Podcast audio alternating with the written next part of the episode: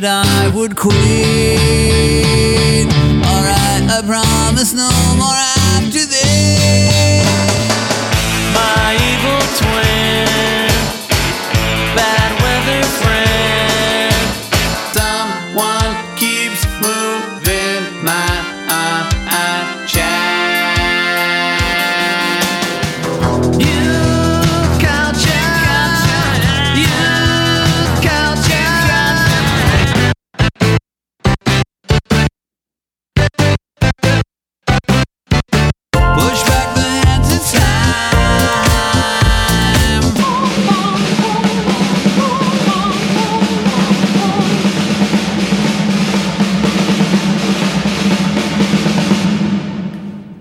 Welcome to This Might Be a Podcast, the song by song podcast about the greatest band of all time. They might be giants.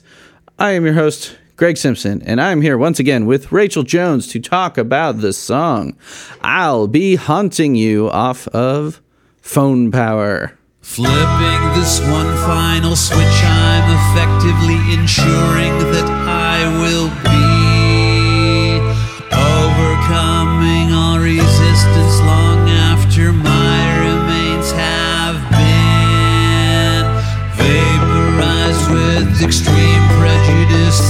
shot into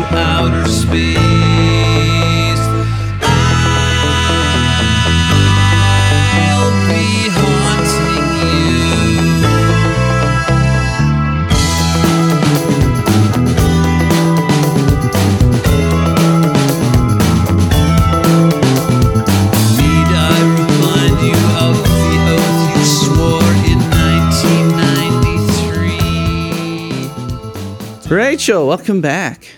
Thank you. I'm so excited to talk about They Might Be Giants again. Yeah, hell yeah. I'm excited to talk about something off of Phone Power. This is the first Phone Power song, not only. Ooh.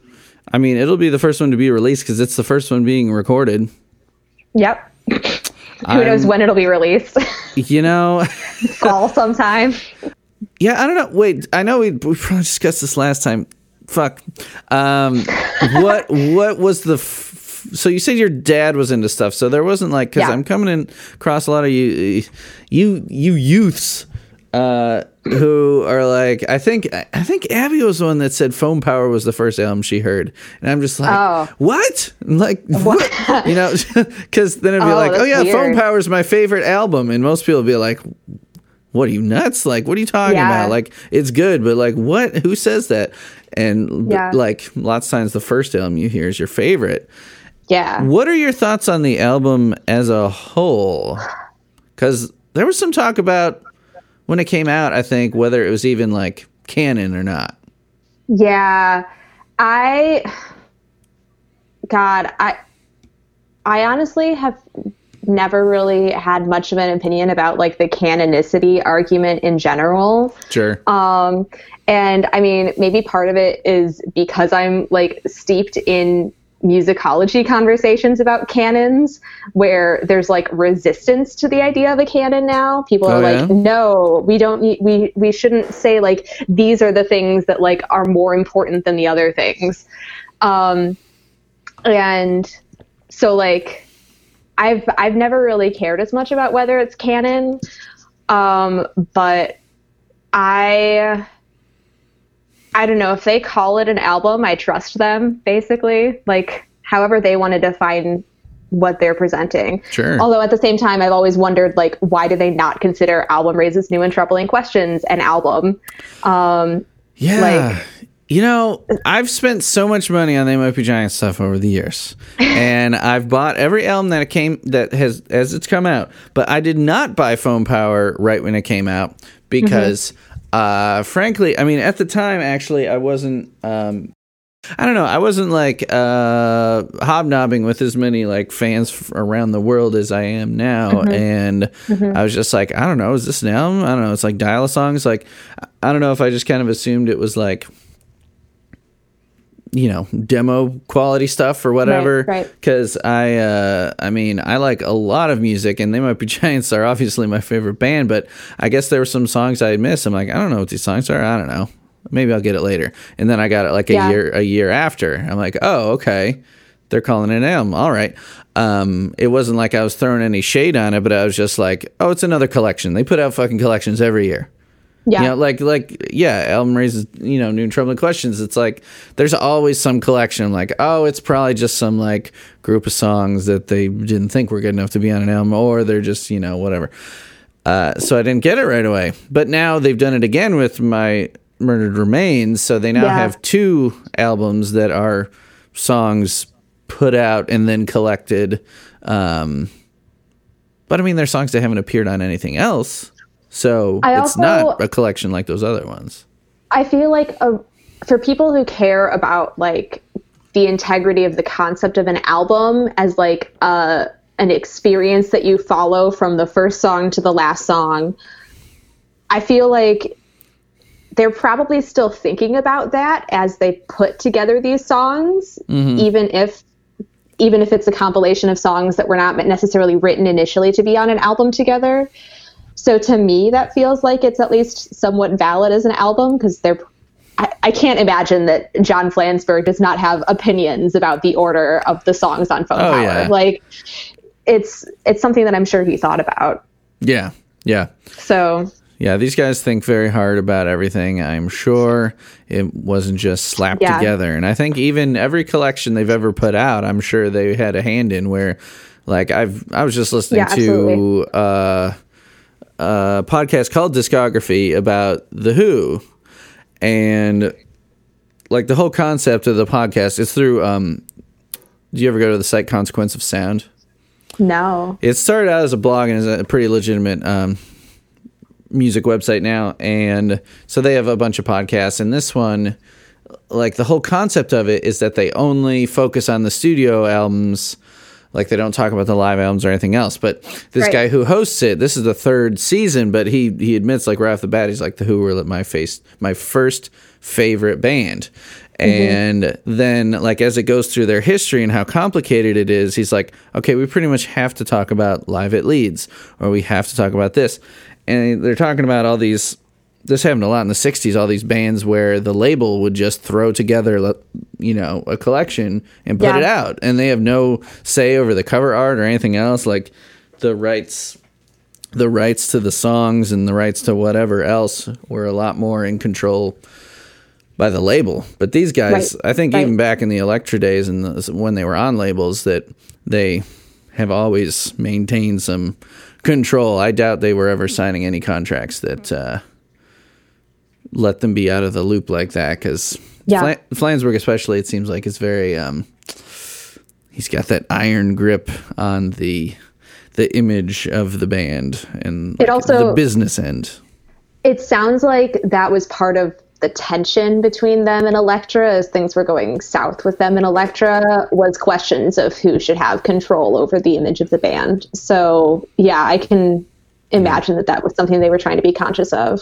Yeah. Yeah. Yeah. So yeah. So those collections. Yeah. I actually don't own a physical copy of um, album raises new and troubling questions either. Mm-hmm. And I was I actually just put it on my Amazon wish list. I'm like, someone will get me that eventually. Um, because yeah, in making the spreadsheet for this podcast, I was going through those compilations. I'm like, wait, is there other stuff that's like snuck in there that wasn't properly released anywhere else? And I'm like, shit, the other I'm like, there's a lot of fucking stuff, or like Yeah. alter- alternate versions, like the brass versions of stuff. And I'm like, okay, yeah, there actually is a significant chunk of stuff on here that is probably, you know, I should own a physical copy of it. What kind of fan would I be if I didn't? There's also like there's stuff where people seem to consider the live version from Severe Tire Damage as like more of the version than the album version because the the two that bug me because I like the album version. The so I I hate the way that people prioritize the Severe Tire Damage versions of uh, uh, First Kiss as opposed to another First Kiss from Mink Car. I like Yeah. another First Kiss more. And then I like the slow version of They Got Lost more than the live version. That's like more upbeat. Um, and so that's an interesting thing to me too, where some people prefer those live versions. Yeah, and that's I mean, i i at least you know you can say that that makes their live albums worth buying, and they've been giving Yeah, some yeah. away for free too. Is that they're not just playing them like the album. And and the fact that yeah, my friend Missy who was on the um Why Does the Sunshine episode, she was signed up for um First Kiss or she signed up for another First Kiss. And I'm like, well, we'll we'll just we'll talk about both, right? I mean, that makes sense. Um and so I'm excited to talk about that one. She's had a lot of stuff going on though for me to record that, but um it is cool that they have stuff like that. Oh, and the Black Ops episode. Like I was able Oh, to talk about right. both versions of that, which are significantly different. Yeah. And it, th- that's definitely a cool thing, and I'm sure you know keeps them interested in their own songs a lot I agree. longer. Yeah. But yeah, so that dynamic of like alternate versions of th- songs, I think also makes it more complicated to think about whether something is or isn't an album, I guess, Yeah. in that question. Like it's all tangled up together. Yeah, they they definitely weave a complicated story, and Yes. I think someone needs to make a second documentary on them. I was just talking about this. I'm like, that was 19 years ago. Yeah. I mean, they've had a whole other career. Most bands don't last 19 years, let alone thir- What are they going on now? 35? They're, yeah, they're about 35 years, Yeah. I think. Yeah. I mean, yeah, my dial a song magnet right here says 1983. I was born in 1981, so I can't say I was a fan at two years old, though. I'm not that cool. I was a fan at two years old, Well, you but had not help. everyone can be. I you did. Had, you had help. My dad got me into Bowie, so so there. I had cool music at home too, just not. He was a little old for the college rock of the eighties. yes. Yes. Yeah, and I was too young for the college rock of the eighties. Uh, the elementary school rock of the eighties, otherwise known as Weird Al Yankovic.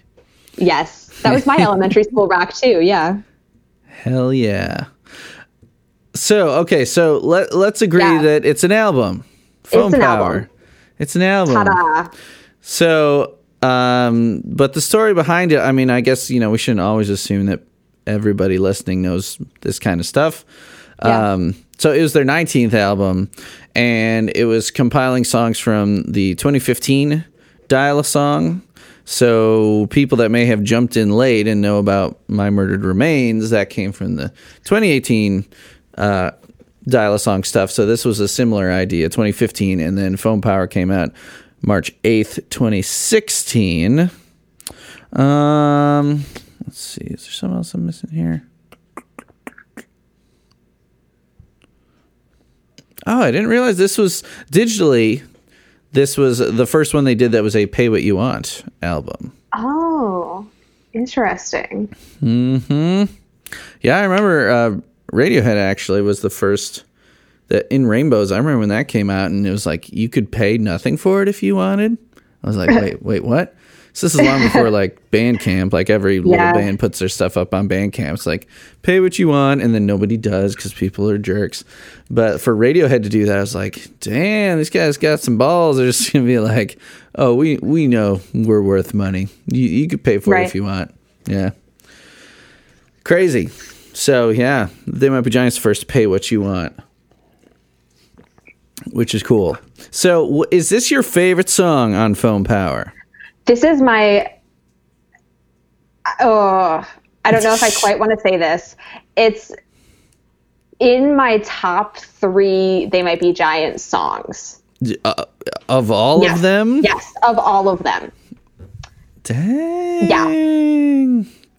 Well, okay then. Uh, so then, what's the deal with it being shoved down at track twelve on this thing?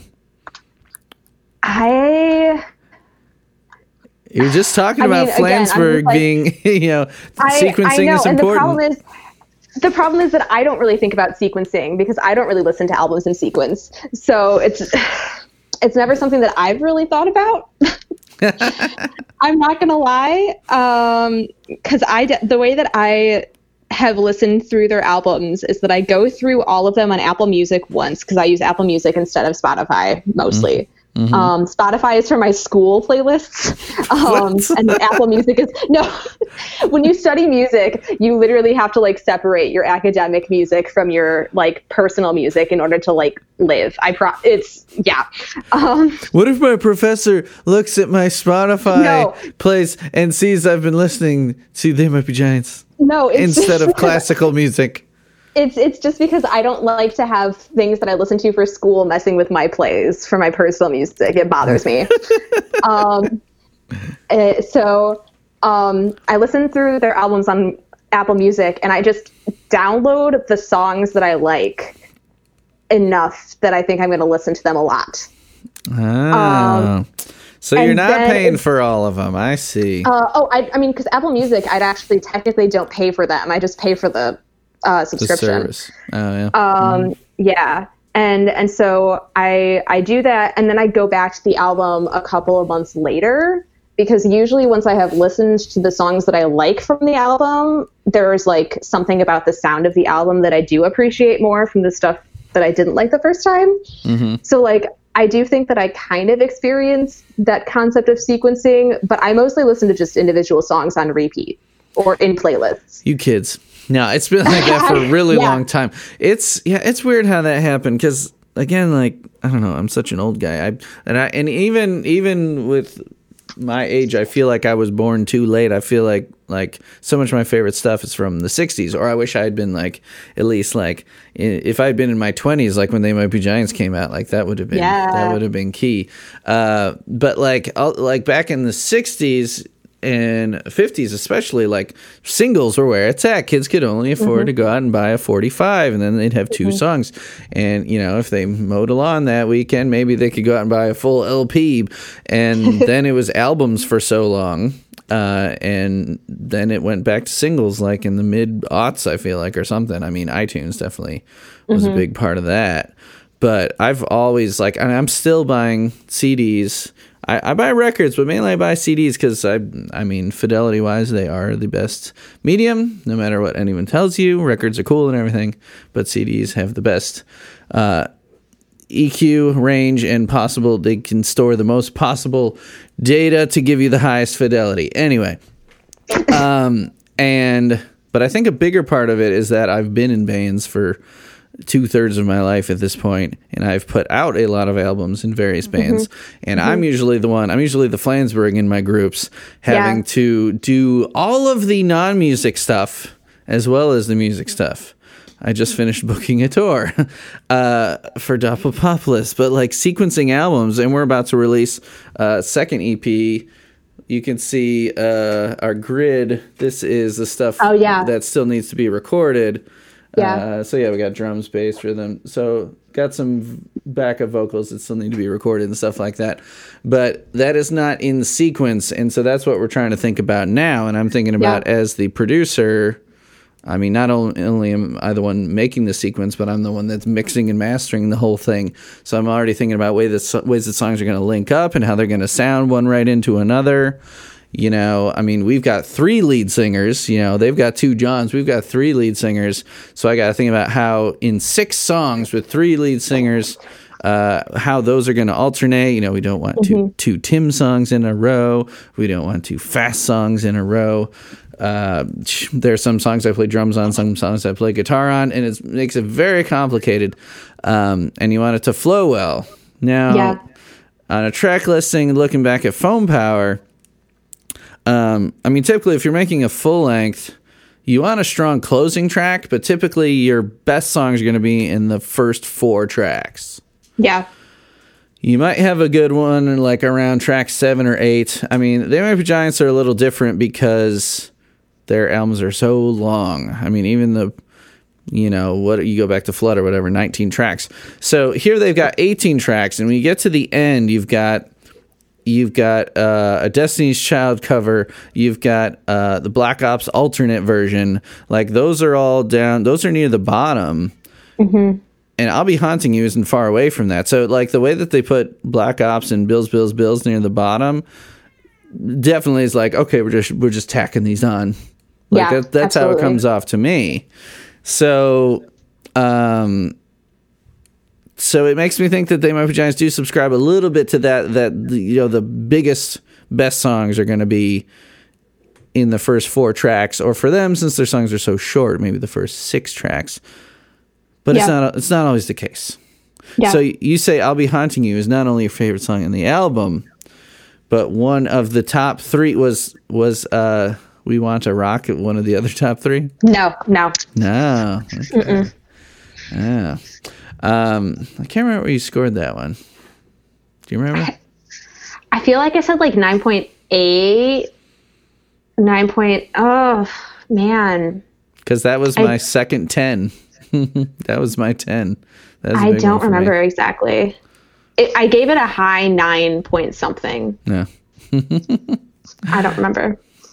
So, so I mean, but w- what's cool is that there's so many different kinds of They Might Be Giant songs, so many Yeah. different styles that like something that they like Flansburgh might think that I'll be haunting you is awesome. I mean, it's a Linnell song, but he he might be like, oh, this this should be a hit, but I don't think the masses will appreciate it as much as Yeah. I love you for psychological reasons or whatever else. I mean, because I, I one of my things that I like feel very strongly about "I'll Be Haunting You," it would be an amazing concert opener. I think. Um, like they come out on, or, or maybe like opener to the second act. Like they come out on stage, and then like you just get this immediate sound in a really powerful way.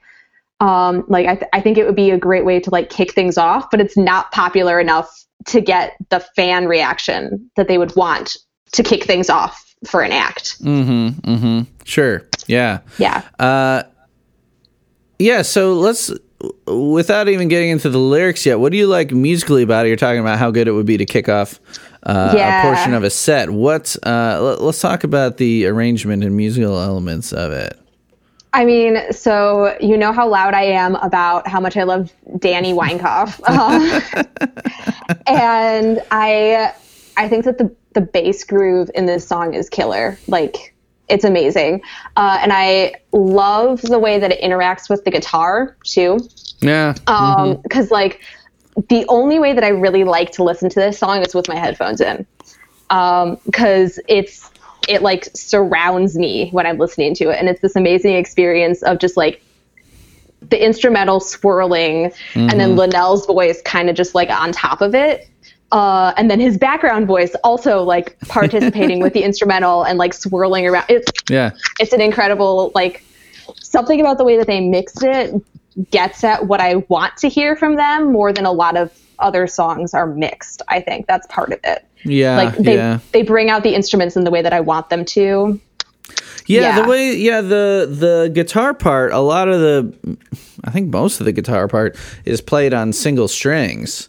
It's not Mm-hmm. just or at least what I assume is Miller's guitar part um, is kind of like a palm muted thing on little Yeah. on single strings which bass players typically are playing single strings so they're kind of weaving together with like the one like it's almost like miller's playing like a higher kind of little bass line while danny's playing the bass line bass line and they do Yeah. kind of go together like that No, it's amazing. And I also I'm such a sucker specifically for the the last guitar lick that probably Dan Miller does at the end of the song. Um I I don't have it in my ear enough right now. It's like literally on I have to go look at the lyrics. Um um, literally on the line like when you look up you'll remember me and then I'll be haunting you. There's this like swirling guitar thing that Dan Miller does that's just oh I lose my mind every time and it makes me want to listen to it again basically.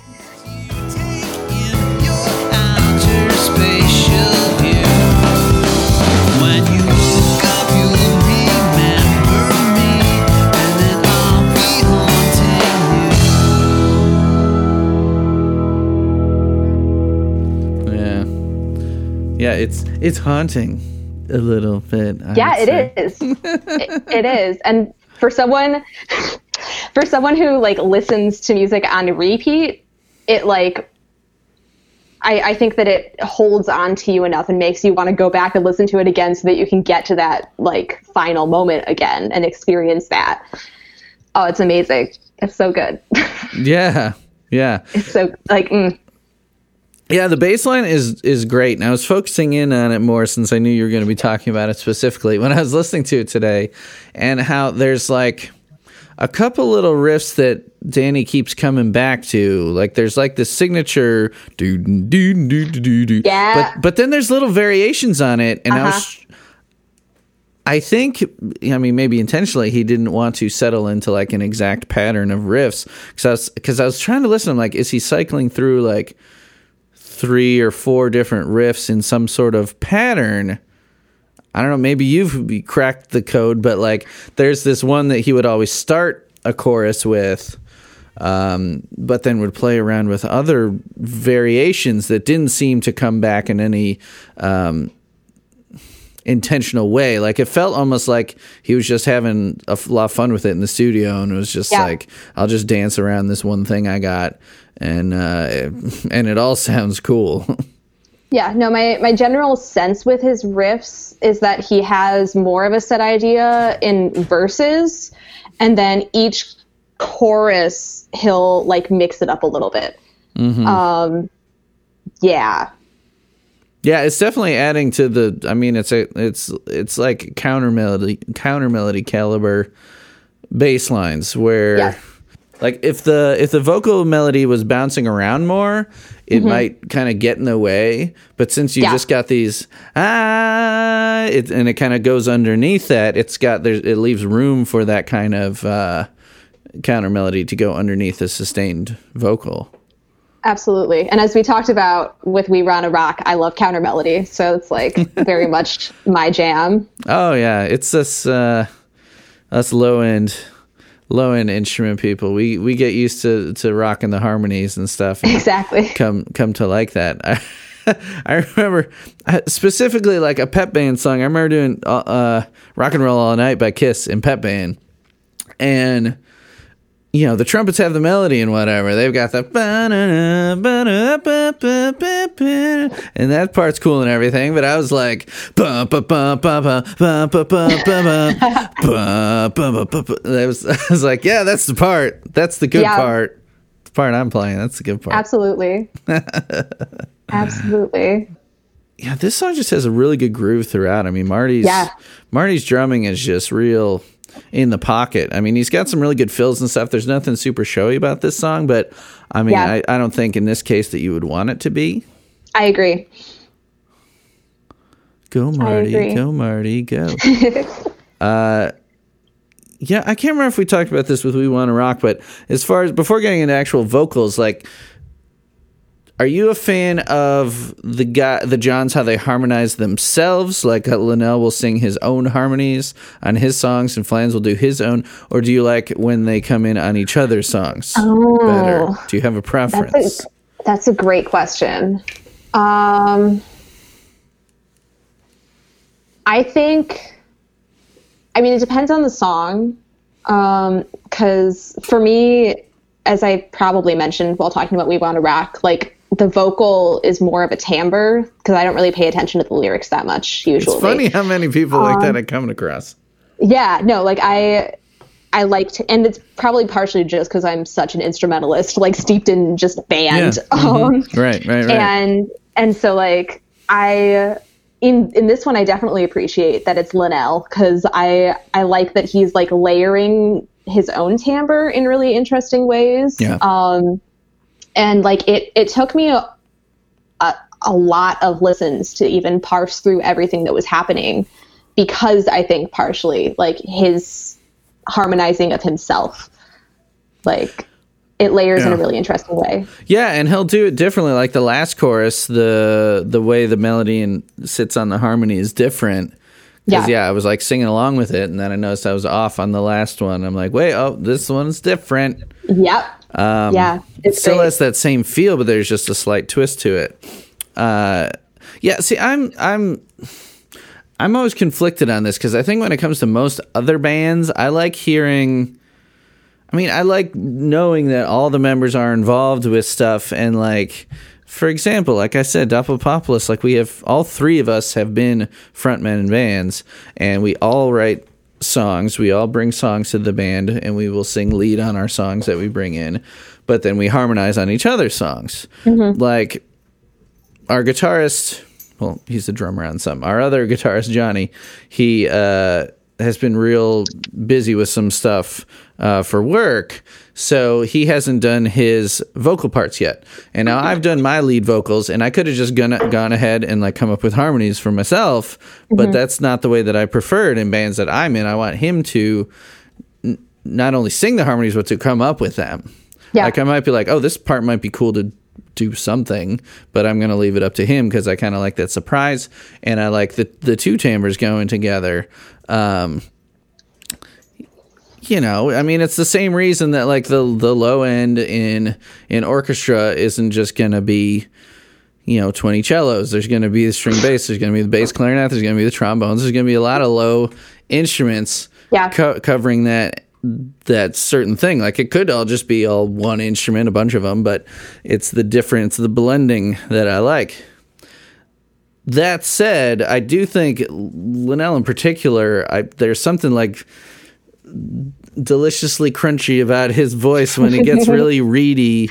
His voice Yeah. getting really reedy, like just sitting like a tight like third on top of each other of his his voice together. That just is really satisfying to me. So I'm conflicted about it. Yeah. No, I get that. Yeah, um, but I I do love it, it. It almost is surprising in a way sometimes when you'll hear them outright harmonize each other. You'll hear them do like call and response with each other a lot. Yeah. Um, because I mean, I think it could come off kind of weird if like you're going back and forth with yourself. So they'll have the other guy do it. But on occasion, you will hear them stack harmonies on top of each other, and you're like, "Oh, that's the Flans coming in on top of Linnell," and it like it's almost like novel in a way because they they rarely do that. Even way back since day Yeah. one, they've been doing their own harmonies. Yeah. I don't know. I just found that kind of weird, and I always like thr through the years finding out how separately they write was weird to me. Mm-hmm. Um, because I always kind of assumed that they, not necessarily that they just jammed shit out together, but as a duo, Yeah. you think you picture like, you know, a Lennon McCartney, and there's like, oh, young chaps just like strumming together in a room, and then they put both their names on it, you know, Lennon and McCartney. Yeah, even when those guys did start writing separately, they were still putting Lennon and McCartney on every song yeah. Yeah. in this case, like it's a Linnell song, it's a Flansburgh song, it's a Linnell song, it's a Flansburgh song. It's it's it's odd to me, but I've been in a lot of bands. I've never been in one that operates like that, really. And I've never been a solo artist. So this is almost like two guys that are solo artists that just really vibe the same way, and then just kind of like come together to do the songs. But it's it's maybe that's why they have so many songs. I was gonna two- say, and maybe two extremely prolific solo artists that have teamed up for the good of Maybe mankind. that's how their career has lasted as long as it has too, because they collaborate just as much as they want to, but Right. also both want that space. Like, yeah. yeah, it's it it it works out. I mean it, that the that they've got you know their taste um, and the aesthetics are so in vibe, you know, and even through the years, just all the growing that the band has done, that they've managed to grow together while still writing separately, um, is kind of amazing. Because you'd think it'd be like at one point. Flansburgh would be like, or you know, in some other band, maybe Flansburgh would be like, "Oh man, Boss of Me, that was a huge song. I'm gonna go just do like a whole power pop album now." Mm-hmm. I mean, and he did do. I mean, there was like you know the Mono Puff and Linnell did state songs, but like you know, one of them could have been like, "Well, I'm really into this now," and the other John would be like. I don't know. And then like that's the end of They Might Be Giants, you know? Yeah, but they've yeah. managed to like do their little weird tangents and stuff, but still sync up enough while writing separately to still I mean, I don't I don't know how they pull it off. I mean, hell, yeah, the, yeah, I, I was in a band that lasted a decade, and Outdoor Velour has been going eight years, but I've never been in a band that's gone 35 years. no, it's it's fascinating. Someone should write about them. Uh, someone. Well, Someone in St. Louis, maybe. I'm just picking yeah, a yeah, city at. I don't random. Just a random yeah. city. yeah. So have you um on that note, if you if you do even want to talk about it, but have you narrowed down like uh, the elements of of them that you will be talking about? Because I know uh, y- you guys get pretty specific at that that level of academia. You We really- do. You, you hone in not just on a band, but uh, what element of them is fascinating you to write about? Yeah. Um, so since I haven't talked to my advisor about it, this is very much not set in stone. Yeah. Um, but It's certainly on a podcast. reason that means it's Yeah. forever. exactly You're stuck. um, a, a fan podcast. Oh well. Um, but no. So the the thing that made me want to realize how good of a topic they would be for me is that they like fit a lot of the different things that I want to do with writing in academia um, that might otherwise not be able to fit in a dissertation together. Because on the one hand, I'm interested in like film and television music, um, which they have done a lot of. Um, Yeah. I'm interested in writing about like pop music as a genre and how like weirdly nebulous it can get, which uh, I think that they are a great illustration of. Yeah. Um, I'm interested in like fandom and ethnography to some degree, and so like the the way that fans have formed their identity partially around they might be giants and the way that the ways that they come together, um, and then there's another part of it too that I'm oh and like gender is just another thing that I'm interested in, and so like masculinity and they might be giants is something that I will probably also end up talking about. Um, yeah. yeah. Yeah. Nice. Have you listened Yeah, so to? Have you listened? Have you caught up on all the exclusive episodes? I have, dude, grad school. Literally, that's like my May is listening to like Okay. the rest of your podcast. I know there's a lot. I don't know if you've listened to the miscellaneous trans episode. oh, I'm really excited. That's like one of the first ones I'm listening to. We definitely, yeah, we'll be doing a part two, if not more, because we just started cracking the surface. I mean, that Yeah. it was a very fun crew to record with, and while it could have been like a very serious and kind of uh, intellectual conversation, which it was, um, and it was very enlightening to me, especially. But it was just a very fun vibe, and just really just the love for the Might Be Giants and how they're a band that. Like I instantly recognized, like when I started the Twitter account, just finding all the people that were fans, searching hashtags and stuff, trying to find people fans of the band. Just like how many uh, rainbow flags and rainbows and Yeah. all you know stuff about pronouns and everything. Just a lot of very um a lot of people in the lgbtq spectrum and a very i mean it's hard to say with a rock band like as a man it might be like oh yeah they've got to have at least 50% female fans but that that may not be the case. But i think for a rock band they appeal to men and women and everybody in a way that kind of it covers all bases.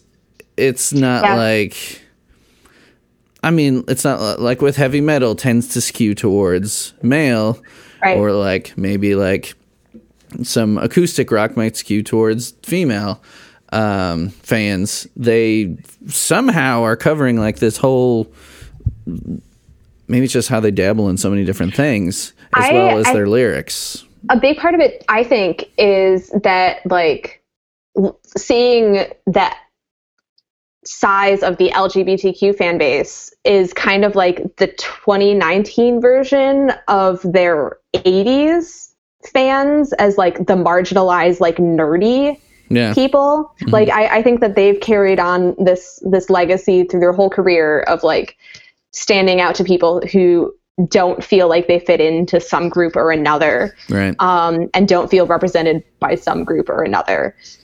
yeah. yeah. Yeah.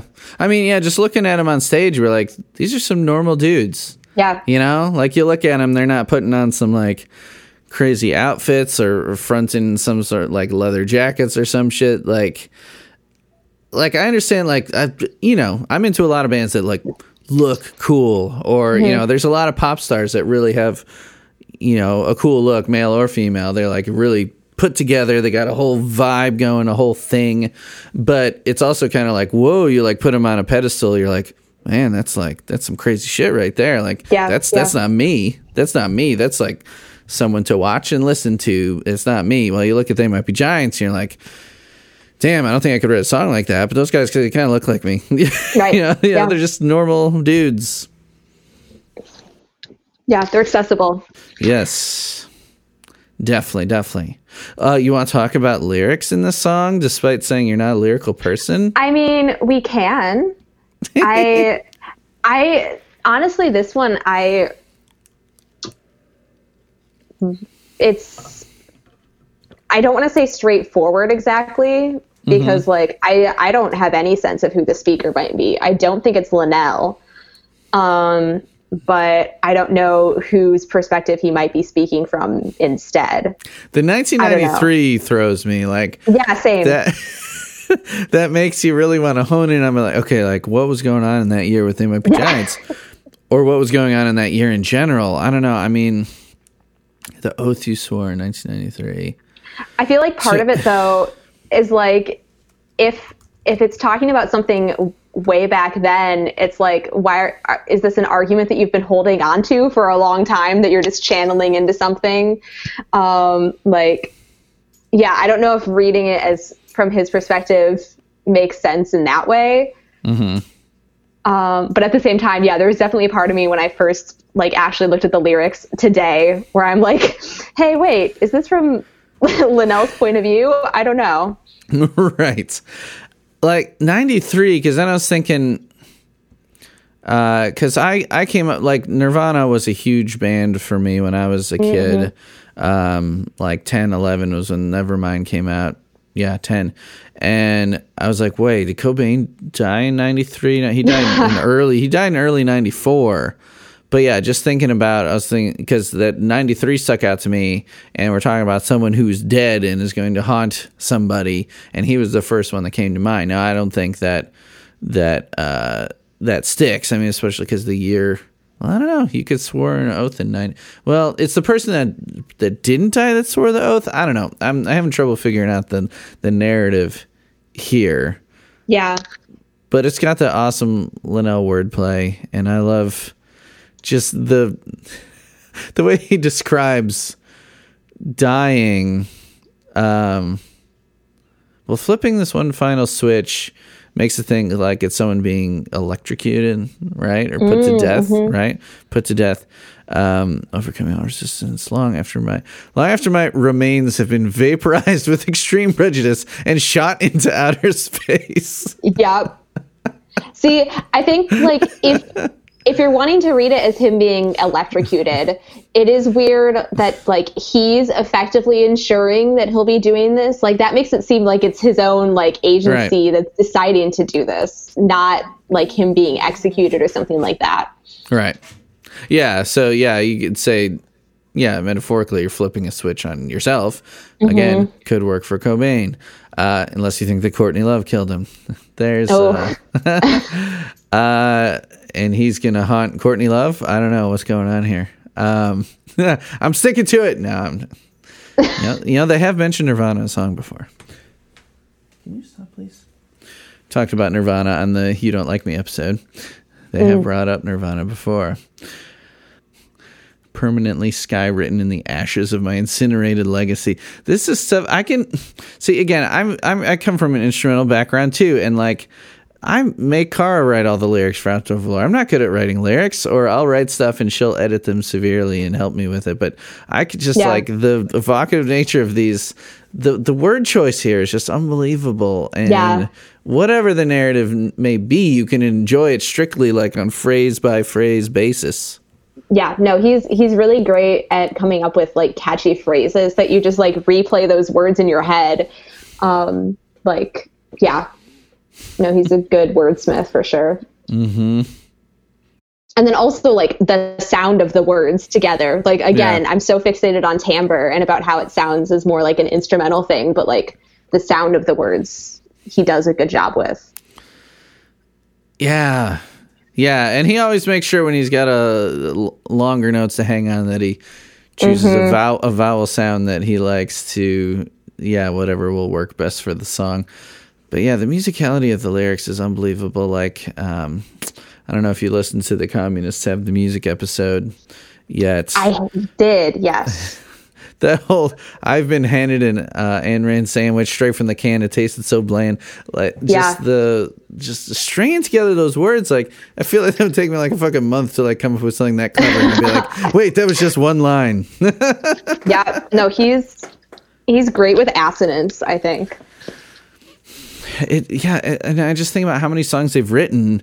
Mm-hmm. and like if i wrote a song with lyrics this good which is track 12 on their 19th album i feel like man i gotta save that. I gotta i gotta save that. That's too good like i can't i can't put this many good lyrics in one song. Why am i'm using them all up. I yeah. I feel like a single they might be giants album is like more good lyrics than i could ever hope to create in my lifetime. Yeah. I'm very jealous. Yeah, I, I wish I had. I think I've picked up some of Linnell's timbre. My kids, my students, um, have several times. I'm always listening to them in the classroom, and then my band will come in at the end of the day. Like, is this you? nope. I guess I sing like Linnell, probably. Thanks for thinking Maybe. it's me, man. Yeah, like yeah, thanks. Um, maybe Flansburgh, but I think more Linnell. And I, I wonder if just me having grown up singing along with Might Be Giants has caused my singing voice to mutate into something that is like that. Um, Yeah. But I don't think lyrically I've picked up any. I mean, I appreciate the lyrics, but I don't think eh, I've I've uh, by osmosis have um, captured any of that Yeah. that power there. I just can't can't just regurgitate Linnell style lyrics because they're just not. You can't regurgitate something that's that uh, well put together. I wish I could.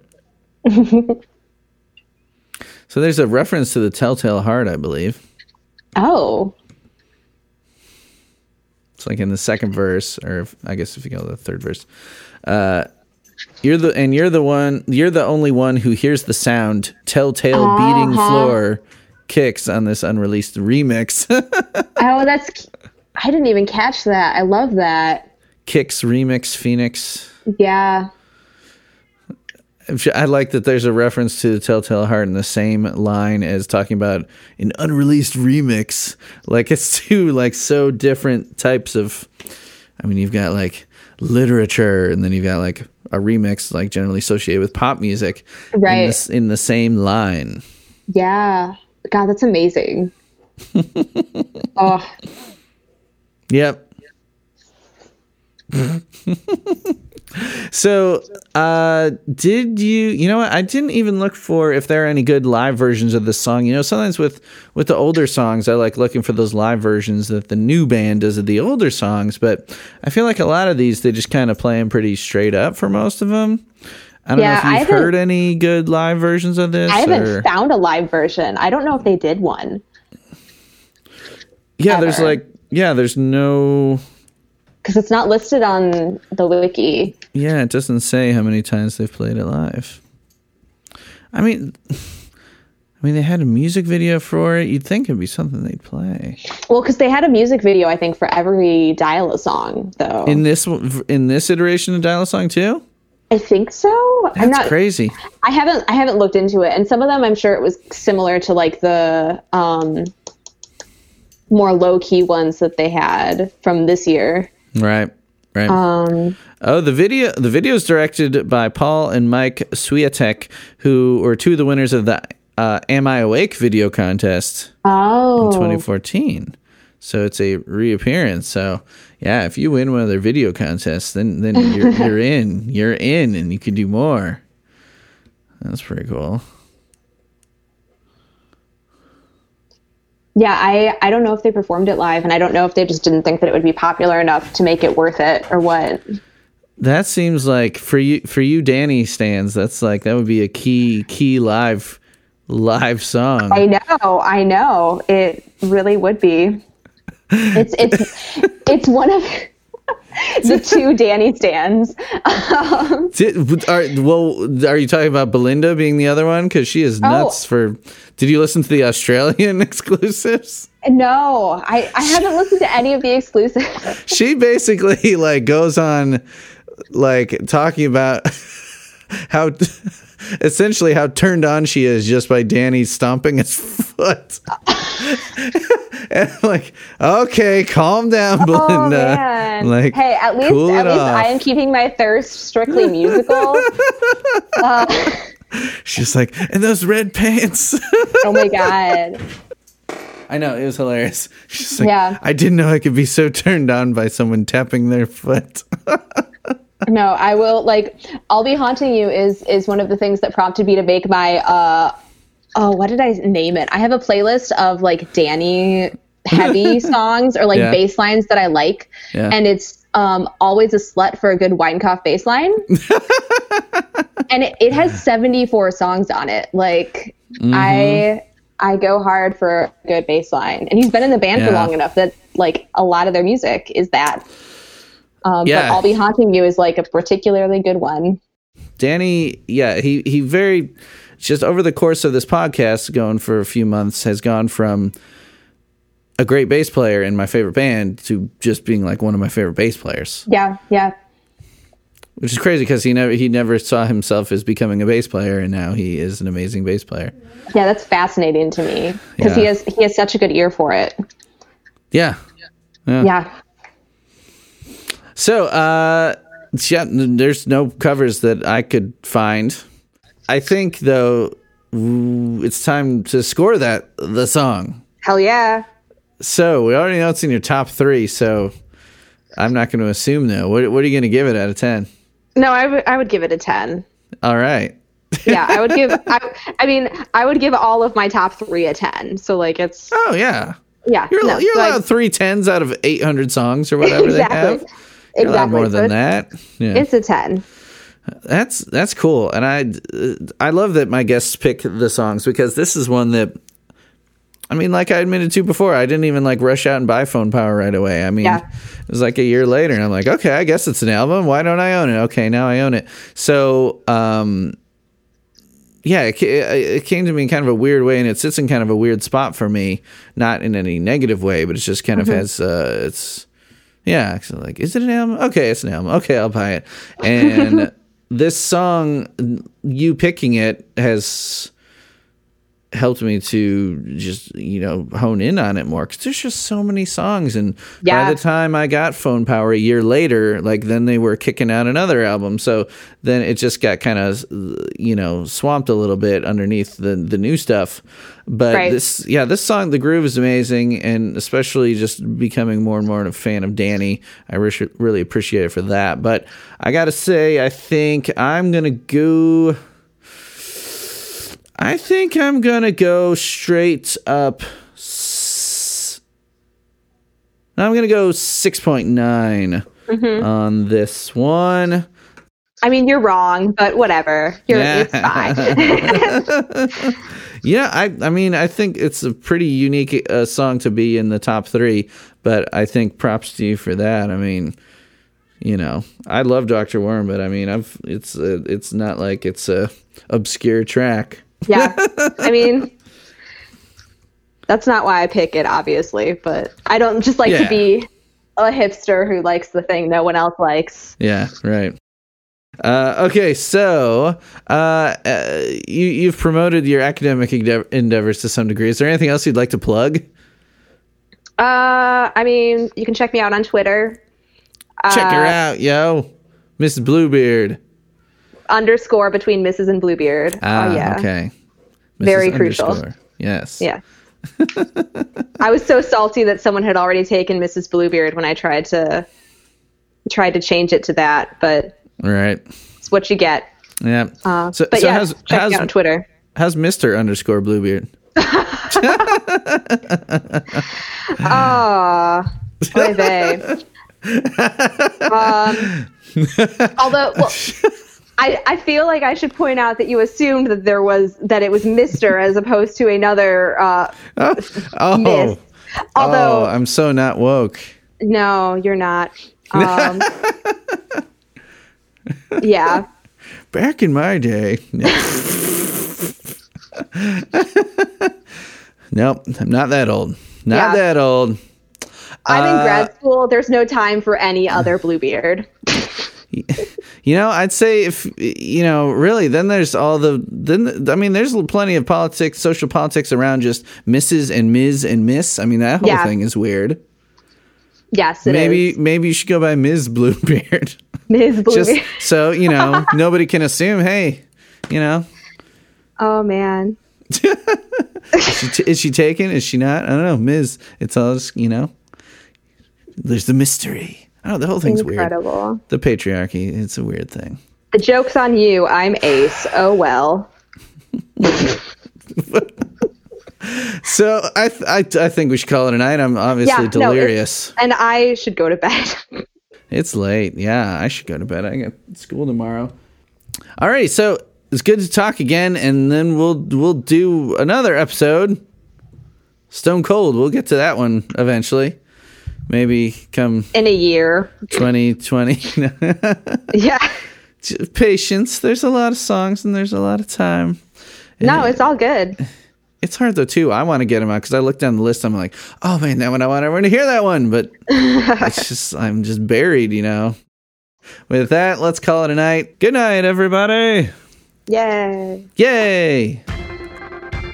Please join us on Twitter at This Might Be a Pod, Facebook.com slash This Might Be a Podcast. Email me, This Might Be a Pod at Gmail, and you can leave voicemails at 224 801 2930. Uh, if you really like what you're hearing and you want to support the pod, please visit us at patreon.com slash This Might Be a Podcast to uh, donate and get some exclusive content and some merch. Thanks again for listening, everybody that rises like a phoenix from the ground.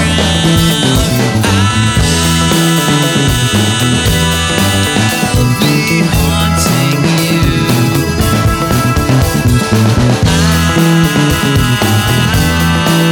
I'll be